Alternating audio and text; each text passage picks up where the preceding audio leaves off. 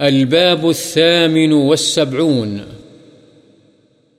باب أمر ولاة الأمور بالرفق برعاياهم ونصيحتهم والشفقة عليهم والنهي عن غشهم والتشديد عليهم وإهمال مصالحهم والغفلة عنهم. ارباب اختیار کو اپنی رعیت کے ساتھ نرمی، خیر خواہی اور شفقت کرنے کا حکم اور انہیں فریب دینے ان پر سختی کرنے ان کے مصالح کو نظر انداز کرنے اور ان سے اور ان کی ضروریات سے غفلت برتنے کی ممانعت کا بیان۔ واخفض جناحك لمن اتبعك من المؤمنين اللہ تعالی نے فرمایا اپنے پیروکار مؤمنوں کے لیے اپنی بازو پست رکھ۔ یعنی ان سے تواضع سے پیش آ۔ ان الله يأمر بالعدل والإحسان وإيتاء ذي القربى وينهى عن الفحشاء والمنكر والبغي يعظكم لعلكم تذكرون اور اللہ تعالی نے فرمایا بے شک اللہ تعالی انصاف کرنے احسان کرنے اور رشتہ داروں کو دینے کا حکم دیتا ہے اور بے حیائی، منکرات اور ظلم و زیادتی کرنے سے منع فرماتا ہے۔ وہ تمہیں نصیحت کرتا ہے تاکہ تم نصیحت پکڑو۔ وعن ابن عمر رضي الله عنهما قال، سمعت رسول الله صلى الله عليه وسلم يقول كلكم راع۔ وكلكم مسؤول عن رعيته الإمام راع ومسؤول عن رعيته والرجل راع في أهله ومسؤول عن رعيته والمرأة راعية في بيت زوجها ومسؤولة عن رعيتها والخادم راع في مال سيده ومسؤول عن رعيته. وكلكم راع ومسؤول عن رعيته. متفق عليه. حضرت ابن عمر رضی اللہ عنہما سے روایت ہے کہ میں نے رسول اللہ صلی اللہ علیہ وسلم کو فرماتے ہوئے سنا کہ تم سب ذمہ دار ہو اور تم اور تم سب سے اپنی رعیت یعنی ماتحتوں کے بارے میں پوچھا جائے گا۔ امام ذمہ دار ہے اور اس سے اس کی رعیت کے بارے میں پوچھا جائے گا۔ آدمی اپنے گھر والوں کا ذمہ دار ہے اور اس سے اس کی رعیت یعنی اہل خانہ کی بابت سوال ہوگا۔ عورت اپنے خاوند کے گھر کی ذمہ دار ہے اور اس سے اس کی رعیت کے بارے میں پوچھا جائے گا۔ خادم اپنے آقا کے مال کا ذمہ دار ہے اور اس سے اس کی رعیت کے بارے میں سوال ہوگا۔ تم میں سے ہر ایک اپنے اپنے معاملات کا ذمہ دار ہے اور اس سے اس کی رعیت یعنی معاملے کے بارے میں پوچھا جائے گا۔ بخاری و مسلم۔ وعن أبي يعلى معقل بن يسار رضي الله عنه قال سمعت رسول الله صلى الله عليه وسلم يقول ما من عبد يسترعيه الله رعيه يموت يوم يموت وهو غاش لرعيته إلا حرم الله عليه الجنة متفق عليه وفي رواية فلم يحطها بنصحه۔ لم يجد رائحة الجنة. وفي رواية لمسلم، ما من أمير يلي أمور المسلمين، ثم لا يجهد لهم وينصح لهم إلا لم يدخل معهم الجنة. حضرت ابو یعلا معقل بن یسار رضی اللہ عنہ سے روایت ہے کہ میں نے رسول اللہ صلی اللہ علیہ وسلم کو فرماتے ہوئے سنا کہ اللہ تعالی کسی رعیت کی رکھوالی جس آدمی کے سپرد کر دے اور وہ انہیں دھوکہ دیتے ہوئے مر جائے تو اللہ نے اس پر جنت حرام کر دی۔ بخاری و مسلم۔ ایک اور روایت میں ہے کہ اس نے خیر خواہی کے ساتھ ان کے حقوق کی حفاظت نہیں کی وہ جنت کی خوشبو بھی نہیں پائے گا۔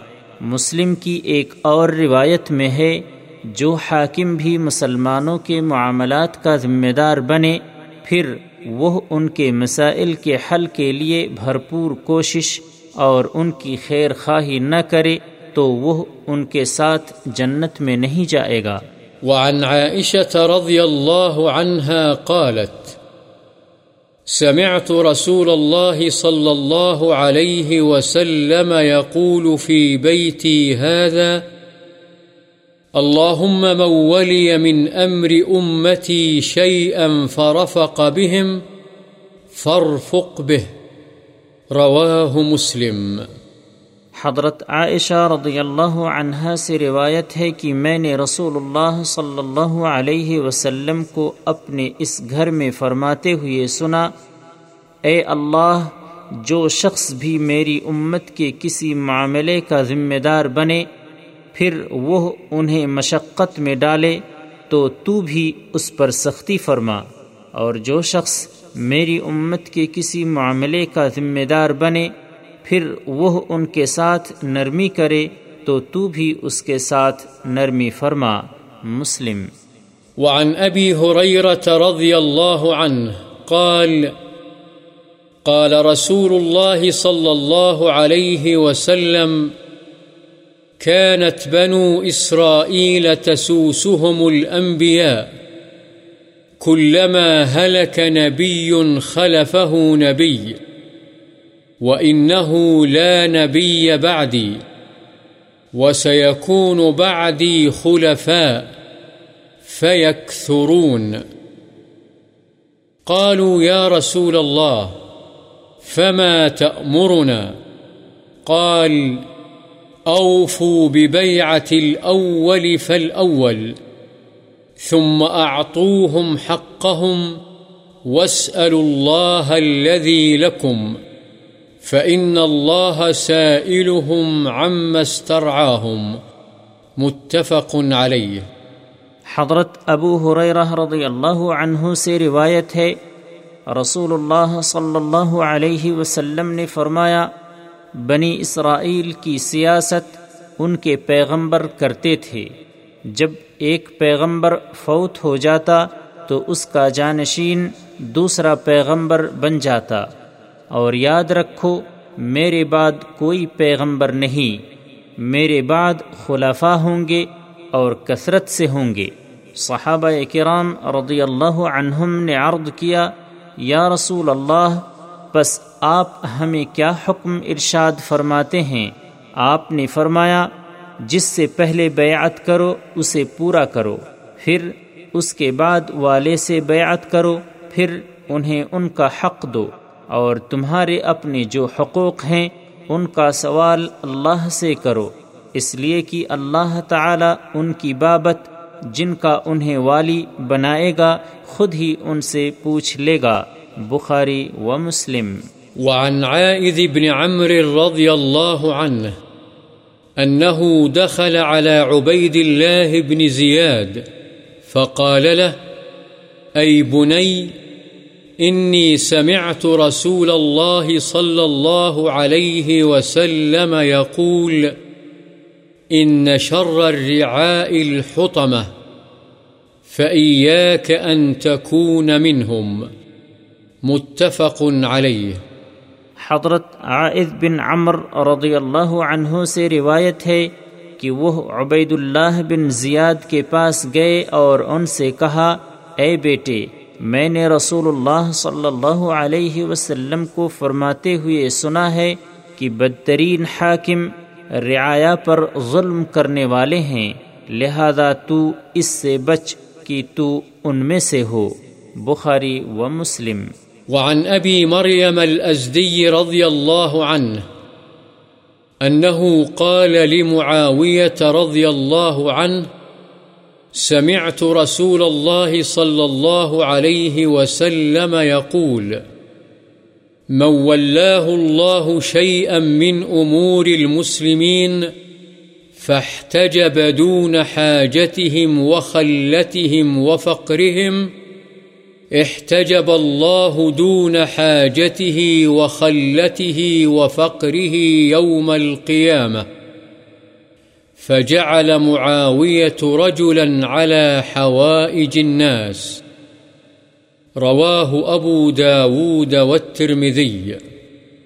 حضرت ابو مریم ازدی رضی اللہ عنہ سے روایت ہے کہ انہوں نے حضرت معاویہ رضی اللہ عنہ سے کہا کہ میں نے رسول اللہ صلی اللہ علیہ وسلم کو فرماتے ہوئے سنا، آپ فرماتے تھے جسے اللہ تعالی مسلمانوں کے کچھ امور کا والی بنائے اور وہ ان کی ضرورتوں، حاجتوں اور فقر کے درمیان آڑے آ جائے یعنی انہیں پورا نہ کرے، تو اللہ تعالی بھی روز قیامت اس کی حاجت و ضرورت اور فقر کے درمیان آڑے آ جائے گا۔